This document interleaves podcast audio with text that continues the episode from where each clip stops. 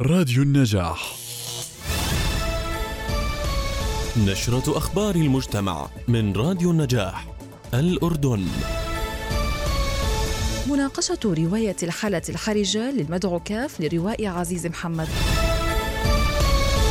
حفل إطلاق تقرير حالة الأرشيف في وزارات الدولة ومؤسساتها. جلسة حوارية الريادة في التعليم وتعليم الريادة نشرة أخبار المجتمع من راديو النجاح تقدمها لكم روى عبابنة أهلا بكم. أعلنت منصة أوت أند أباوت منصة المواطن العالمي عن موعد مناقشة رواية الحالة الحرجة للمدعو كاف لروائي عزيز محمد.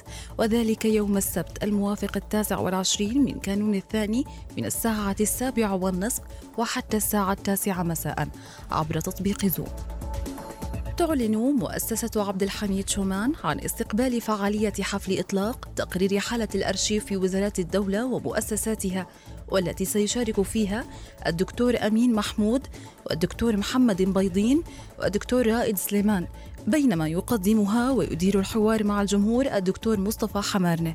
وذلك يوم الاثنين الموافق الرابع والعشرين من كانون الثاني من الساعة السادسة والنصف وحتى الساعة الثامنة. إذ سيتم بث الفعالية عبر منصة زوم وصفحة المؤسسة على الفيسبوك.